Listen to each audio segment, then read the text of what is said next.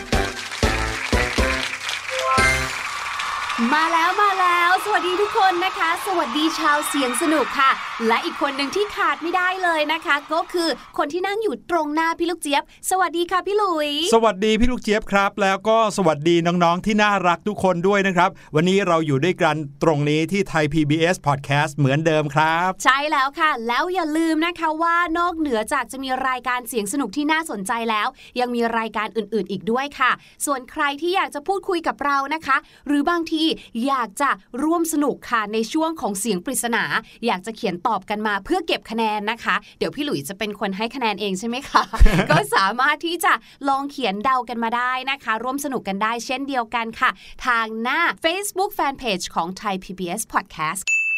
เอาละครับ ถ้าอย่างนั้นเรามาเริ่มกันที่เสียงปริศนาในวันนี้ดีกว่าครับ เสียงปริศนาในวันนี้เนี่ยพี่ลูกเจี๊ยบอาจจะต้องเตรียมเรียกรถพยาบาลไว้เลยนะพี่หลุย ใช่แล้ว เพราะว่าเป็นเรื่องของการต่อสู้ เสียงแบบนี้เนี่ยน้องๆ คงจะไม่ได้เคยฟังกันบ่อย แต่แถวบ้านพี่ลูกเจี๊ยบเนี่ยได้ยินบ่อยมากๆเลยบางทีเนี่ยนะคะ เกิดตอนกลางคืนไม่ต้องหลับไม่ต้องนอนกันเลยอะ่ะ แล้วหาต้นเสียงไม่เจอด้วย โอ้โหฟังดูแล้วชักจะเริ่มสงสัยแล้วใช่ไหมล่ะครับน้องๆว่าเสียงตีกันทะเลาะวิวาทที่พูดถึงเนี่ยเป็นเสียงของอะไรกันแน่ จะว่าไปเนี่ยที่บอกไปเมื่อกี้เหมือนไม่ใช่ใบนะเป็นแต่หมืกาอรเฉลยแล้วเป็นการเฉลยยแหะไปแล้ว เราไปฟังเสียงปริศนาของวันนี้กันดีกว่าครับ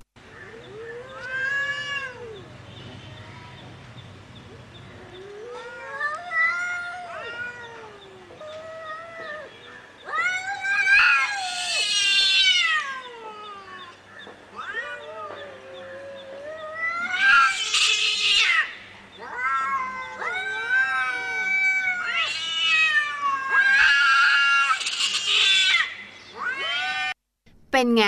น่ากลัวเหมือนที่พี่ลูกเจี๊ยบบอกเลยมะ จริงครับ ถ้าเกิดว่าพี่หลุยเนี่ยนอนอยู่ดีๆในบ้านนะ แล้วอยู่ดีๆได้ยินเสียงเหล่านี้พี่หลุยตกใจเลยนะ นั่นน่ะสิ แล้วเสียงที่แบบว่าดุดันกันขนาดนี้ใครจะกล้าไปห้ามทับใช่แล้วครับ เสียงนี้เป็นเสียงของอะไรน้องๆลองเดาดูนะครับ แต่แน่นอนแหละว่าเป็นเสียงของการทะเลาะกันอย่างที่ว่าไปแน่นอน ใช่ แต่ว่าอะไรทะเลาะกับอะไร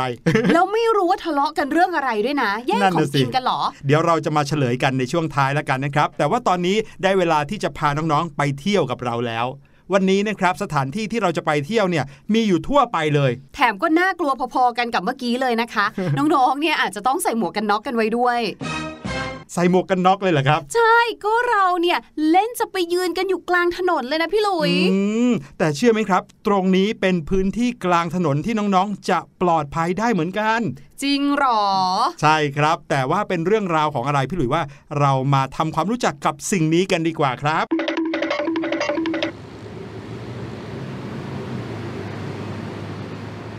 ตอนนี้พี่หลุยแล้วก็พี่ลูกเจี๊ยบยืนอยู่กลางถนนครับ มีรถราต่างๆ ควักไขว่มากมายเลย แต่ว่าไม่ได้ควักไขว่อยู่ตรงจุดที่เรายืนนะ เป็นพื้นที่กลางถนนที่ปลอดภัยมากๆที่หนึ่งครับ แต่ว่าก็จะต้องดูสัญญาณไฟเป็นหลักเหมือนกัน สถานที่ที่เรายืนกันอยู่กลางถนนตรงนี้นะครับ เรายืนอยู่บนทางม้าลายครับ ใช่แล้วค่ะ ทางม้าลายของทุกประเทศพี่ลูกเจี๊ยบว่าน่าจะเหมือนกันนะ ก็คืออมเป็นลักษณะของเส้นสีขาวสลับกับสีดำในต่างประเทศนะครับพี่หลุยเคยไปเห็นที่ประเทศอังกฤษ มีทางม้าลายสีรุ้งด้วยครับ พี่ลูกเจี๊ยบครับอื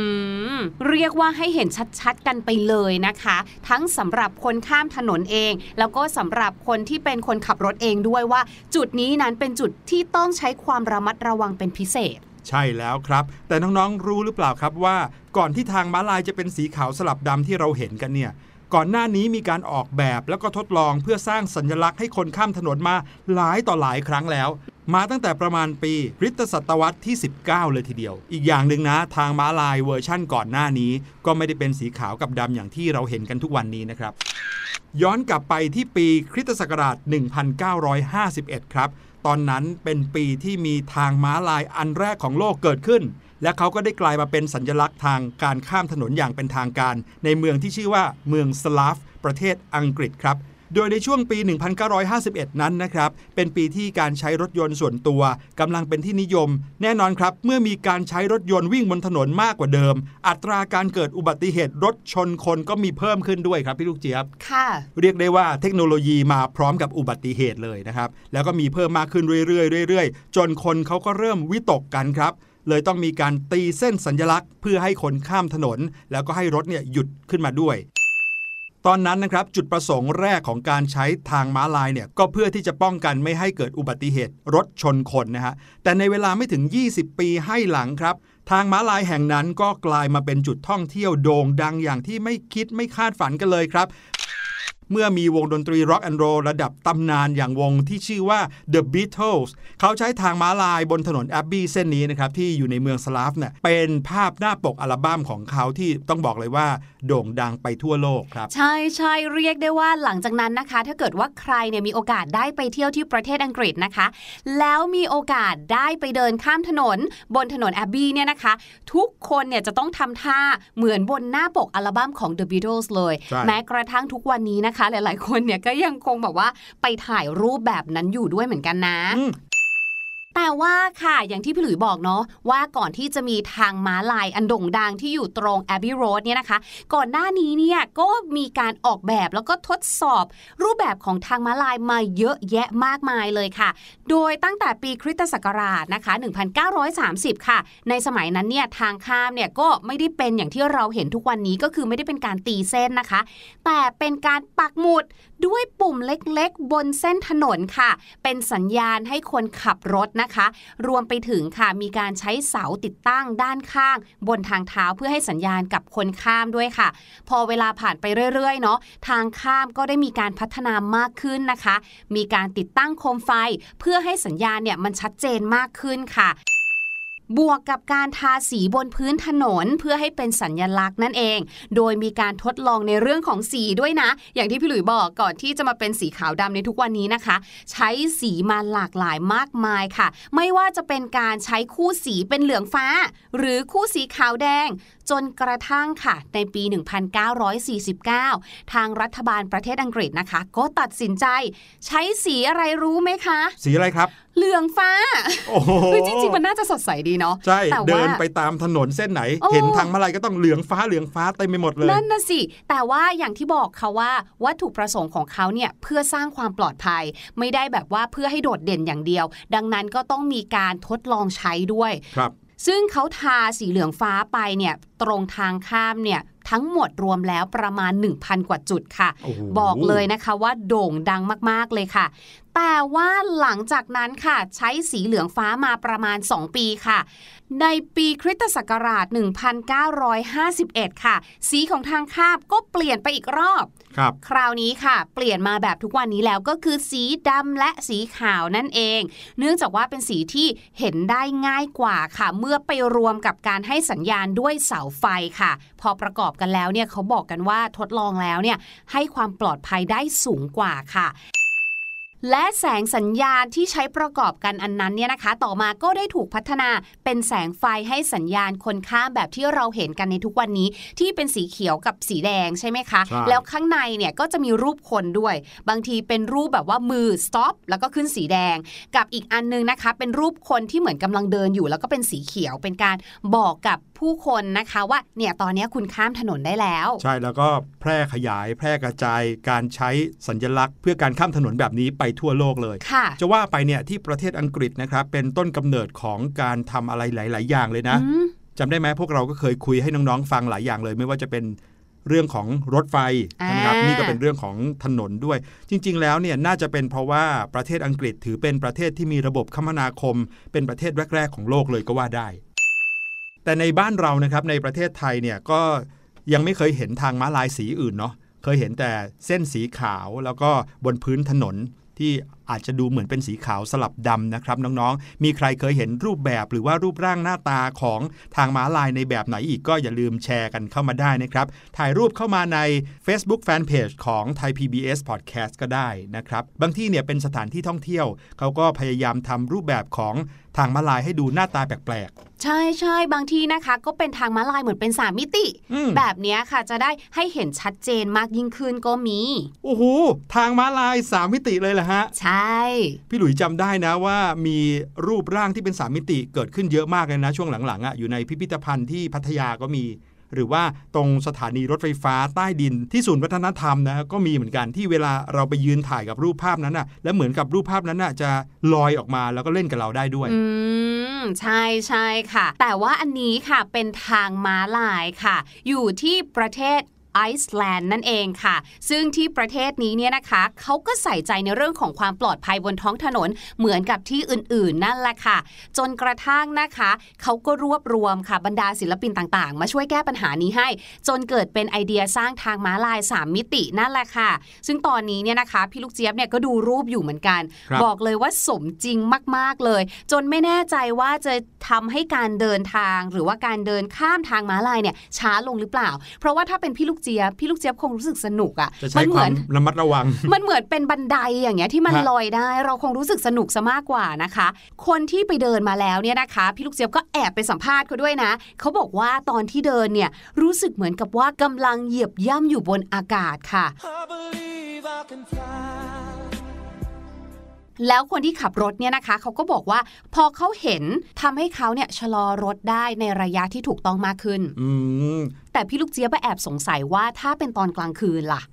เขาจะเห็นเป็นเป็นแบบสามมิติกันไหมอะอยากรู้จังเลยอืมน่าห่วงเหมือนกันเนอะนั่นน่ะสิครับผมนั่นก็คือเรื่องราวที่เราเอามาฝากกันนะครับ ว่าแต่ตอนเนี้ยพี่หลุยว่ารถแต่ละคันที่เขารอจะวิ่งไปเนี่ยเขาคงจะโกรธเราแล้วล่ะครับพี่ลูกเจี๊ยบเพราะเรามายืนอธิบายกันอยู่กลางถนนตรงทางม้าลายนี้ เราหลบรถกันดีกว่า ในระหว่างนี้นะครับก็ให้น้องๆไปฟังเพลงกันครับ กับเพลงเพลงนี้ที่คุณพ่อคุณแม่อยากจะให้น้องๆทำมาก ๆเลยก็คือ ตื่นแต่เช้าครับ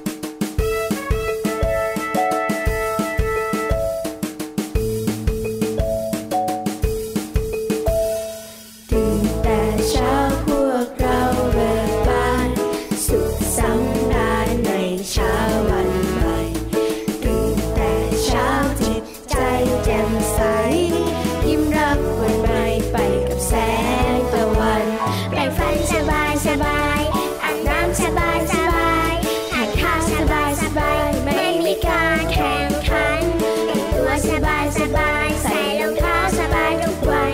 ตื่นเช้าเร็วพันเร็วพันจะได้สบายสบายสบายตื่นเช้าทุกวันทุกวันจะได้สบายสบายสบายตื่นเช้าทุกวันทุกวันจะได้สบายสบายสบายตื่นเช้าทุกวัน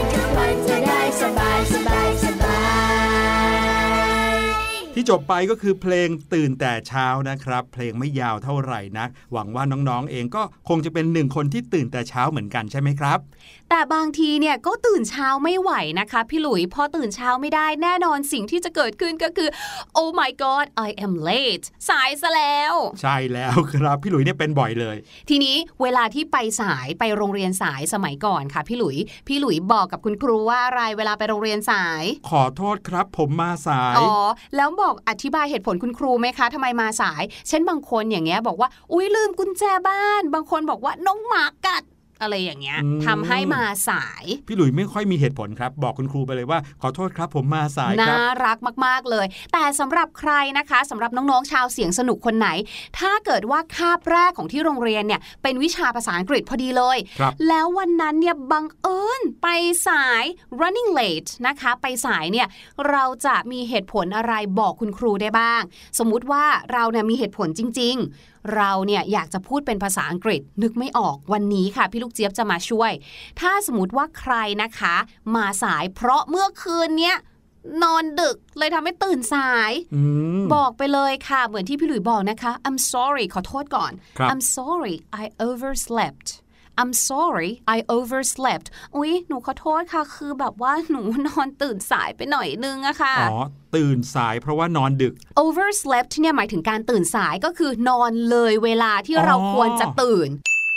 นึกว่านอนดึกคือ over sleep ไม่ใช่ ไม่ใช่ จริง ๆ แล้วเนี่ย มันฟังดูเหมือนจะเป็นอย่างนั้นเนาะครับถ้าแปลเป็นภาษาไทยตรงตัวใช่ไหมใช่ แต่ overslept หรือว่า oversleep นะคะ หมายถึงการนอนเลยเวลาที่ กำหนดไว้ว่าเราจะตื่นกี่โมงอะค่ะอ๋อพูดง่ายๆคือนอนตื่นสาสายอะอืมสมมุติตั้งใจว่าจะตื่น6โมงครับนอนเลยไปจ้าตื่น6โมงครึ่งตื่นครับ7โมงผมอ๋อก็คือเป็นอย่าง I นี้นี่เอง overslept ใช่ และโดยส่วนมาก เพราะว่าเวลาที่เราตื่นสายมันเกิดขึ้นไปแล้วถูกไหมคะครับมันก็เลยมักจะอยู่ในรูปของอดีตเป็น overslept มากกว่าที่จะเป็น oversleep อืม ยกเว้นแต่ว่าเป็นนิสัย เช่นพี่ลูกเจี๊ยบเนี่ยเป็นโรคชอบนอนตื่นสายอะพี่ลูกเจี๊ยบก็จะบอกว่าเอ่อ I usually oversleep อย่างเงี้ย ส่วนมากพี่ลูกเจี๊ยบชอบนอนตื่นสายไม่รู้เป็นอะไรอืมนะก็คะเป็นเพราะว่านอนดึกนั่นเองใช่ส่วนใหญ่แล้วเนี่ยคนเรานอนดึกก็จะทำให้เราอยากจะตื่นสาย เนื่องจากถ้าต้องตื่นเช้าอีกก็จะรู้สึกว่านอนไม่พออมแต่จริงความเป็นจริงแล้วเนี่ยนะครับเรื่องของนาฬิกาชีวิตเนี่ยเป็นเรื่องสำคัญมากเลยนะ ร่างกายของเราเนี่ยจำเป็นต้องได้รับการพักผ่อนในเวลาที่ไม่ดึกเกินไปครับน้องๆ ถึงแม้ว่าจะนอนดึกแล้วก็ชดเชยไปตื่นสาย แต่ร่างกายก็จะรู้สึกอ่อนเพลียอยู่ดี เพราะว่านั่นไม่ใช่เวลาของการนอนเป็นเวลาของการที่เราจะต้องตื่นขึ้นมาแล้วครับไหนๆพี่หลุยนะคะ ก็ได้พูดถึงเรื่องของนาฬิกาแล้ว เหตุการณ์นี้ก็เกิดขึ้นได้เหมือนกันค่ะ ก็คือ นาฬิกาปลุกไม่ทำงานอืมเอ๊ะเราว่าเราตั้งนาฬิกาปลุกเอาไว้แล้วนะ แต่ทำไมล่ะเราไม่เห็นได้ยินเสียงอะไรเลย นี่เราแบบว่านอนหลับลึกเกินไป หลับลึก หรือนาฬิกาปลุกไม่ทำงานจริง ๆ อะ เราสามารถบอกคุณครูได้นะคะว่า I'm sorry my alarm didn't go off my alarm didn't go off นะคะคำว่า go off เนี่ยมันแปลว่าแบบ นาฬิกาปลุกมันปลุกกลิ้งขึ้นมาครับแต่เราทำเป็นประโยคปฏิเสธค่ะ didn't go off ก็เลยหมายถึงว่า นาฬิกาปลุกอะ มันไม่ทำงานค่ะคุณครูอืมกับอีกหนึ่งเหตุผลค่ะที่เป็นไปได้ค่ะ แล้วเราก็เจอกันบ่อยโดยเฉพาะน้องๆ ชาวเสียงสนุกคนไหน ที่ประจำอยู่ที่กรุงเทพของเรานะคะ ก็คือ the traffic was terrible the traffic was terrible คำว่า terrible นะคะแปลว่ามันแย่มากๆเลย the traffic was terrible ก็คือฮือรถมันติดมากๆเลยอะค่ะ คุณครูหนูก็เลยมาสายเลยค่ะ โอ้โห มีหลากหลายเหตุผลจริง ๆ นะ เหตุผลที่พี่หลุยมักจะใช้บ่อยๆ เวลาที่ไปสายเลยเวลานัดอะไรอย่างเงี้ยนะครับ the traffic was terrible หรือบางคนนะคะอาจจะนึกถึงอีกหนึ่งประโยคค่ะ ที่เราเรียนมาตั้งแต่เด็กๆเลยนะคะ แล้วก็ใช้บ่อยด้วยนั่นก็คือ there was a traffic jam there was a traffic jam ก็มีความหมายเหมือนกันนะคะ ก็คือเมื่อเช้านี้รถติดมากๆเลยค่ะโอ้พอพูดเรื่องนี้แล้วยาวเลยอะคือแบบสำนวนหรือว่าประโยคนะคะ ที่ใช้บอกว่ารถติดเนี่ยก็ไม่ได้มีแค่ที่พี่ลูกเจี๊ยบบอกไป 2 อันนะ เราอาจจะบอกได้นะคะว่าโอ้โห ติดแงกอยู่เลย อันนี้ภาษาไทยใช่ไหมภาษาอังกฤษค่ะ I got stuck in the traffic on my way to school I got stuck in the traffic on my way to school เมื่อเช้านี้ค่ะ หนู got stuck ค่ะ ก็คือติดแงกเจอปัญหาการจราจร ระหว่างทางมาโรงเรียนเลยค่ะ คุณครูค่ะ ให้อภัยหนูด้วยเถอะนะคะ I'm so sorry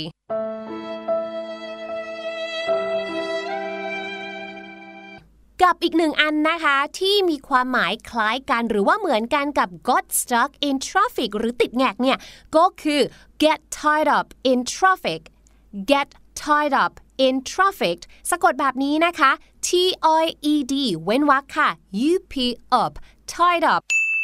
ก็คือการติดแงกหรือว่าคือคำว่า tie เนี่ยมันจะเหมือนการผูก เหมือนแบบเราโดนผูกปมอยู่กลางจราจรแกะไม่ออกไปไหนไม่ได้นะคะ I got tied up in traffic on my way to school แบบนี้ก็ได้เหมือนกันนะคะ ลองเอาไปสลับใช้กันดูค่ะ Traffic is a real chaos in Thailand Traffic is a real chaos in Thailand ในประเทศไทยของเราเนี่ยนะคะ เรียกว่าการจราจรเนี่ยเป็นอะไรที่ยุ่งเหยิงวุ่นวายมากจริง ๆ ค่ะ ดังนั้นนะคะ ถ้าเกิดใครรู้ว่าเราอยู่ในย่าน หรือว่าเราจะต้องผ่านไปแถวไหน ที่การจราจรมักจะติดขัดก็แนะนำให้เผื่อเวลาไว้ดีกว่า ใช่อืมบางครั้งนึกว่า เอ๊ะเดินทางปกติแล้วครึ่งชั่วโมงถึงเนี่ยอืมเราลองเผื่อเวลาเป็นสักชั่วโมงหนึ่งค่ะเผื่อเกิดเหตุฉุกเฉินจะได้ไม่ต้องไปสายนะคใชรับ่แต่บางทีเผื่อเวลาแล้วก็ยังเจอเหตุการณ์ the bus was late ก็มีนะคะอืมคือรถเมย์ was late มาช้าซะอย่างนั้นโอ้แหละโหรอตั้งนานเคยเหมือนกันนะอืมรอรถเมล์ทีหนึ่งชั่วโมงกว่า รถยังไม่มาเลยแม้แต่คันเดียว นั่นนะสิ เรียกว่าพี่หลุยเนี่ย wait ages for a bus สามารถบอกได้นะ บอกคุณครูหรือว่าบอกเจ้านายได้เลยค่ะว่า I'm sorry I had to wait ages for a bus คำว่า wait ages นะคะ ไม่ได้แปลว่าเออรออายุอานามนั่นน่ะแต่สิหมายถึงว่ารอนานมากอืมๆคำว่า age ที่เราคุ้นเคยที่แปลว่าอายุอะค่ะ มันสามารถที่จะมีอีกหนึ่งความหมาย เราเรียกว่าเป็นสำนวนเนี่ยนะคะ ages เนี่ยหมายถึงว่านานมากคือนานเป็นชั่วอายุเลยๆใช่ ถูกต้อง ยาวนานจริง ๆ เลย นี่แค่เรื่องของการตื่นสายนะ บางทีเรามาช้า เพราะว่าเราแค่ตื่นสายแต่ข้ออ้างเยอะแยะเลย ความบ้าความเหจริตุงผแล้ลวเหเนี่ยตุผลข้ออ้างหรือว่าเหตุผลเนี่ยมันมีก็ดีนะ แต่ว่าถ้าให้ดีกว่านั้นก็คือว่าพยายามที่จะไม่ไปสาย เวลามีนัดหรือแม้แต่เป็นเวลาเข้าโรงเรียนตามปกติ เรารู้ว่าเคารพธงชาติ8โมงควรจะถึงโรงเรียนเนี่ย ก่อน8โมงนะ7โมงหรืออะไรเงี้ย โดยเฉพาะอย่างยิ่งหน้าโรงเรียนมักจะมีการจราจรที่ terrible มาก ๆ เลยนะครับ เอาละครับนั่นก็คือสิ่งที่พี่ลูกเจี๊ยบเอาสำนวนมาฝากเกี่ยวกับการบอกเหตุผลของการมาสาย ขอบคุณพี่ลูกเจี๊ยบมาก ๆ เลยนะครับ เอาล่ะเรามาเฉลยเสียงปริศนากันดีกว่าครับ ตั้งแต่ตอนต้นรายการเราเปิดเสียงปริศนาให้น้องๆฟังในวันนี้ ใบให้จนเกือบจะเฉลยไปแล้ว ว่าเป็นเสียงของการต่อสู้ทะเลาะวิวาทกันของอะไรนะฮะให้น้องๆลองเดาดูอะเราลองไปเปิดฟังกันอีกสักรอบหนึ่งครับ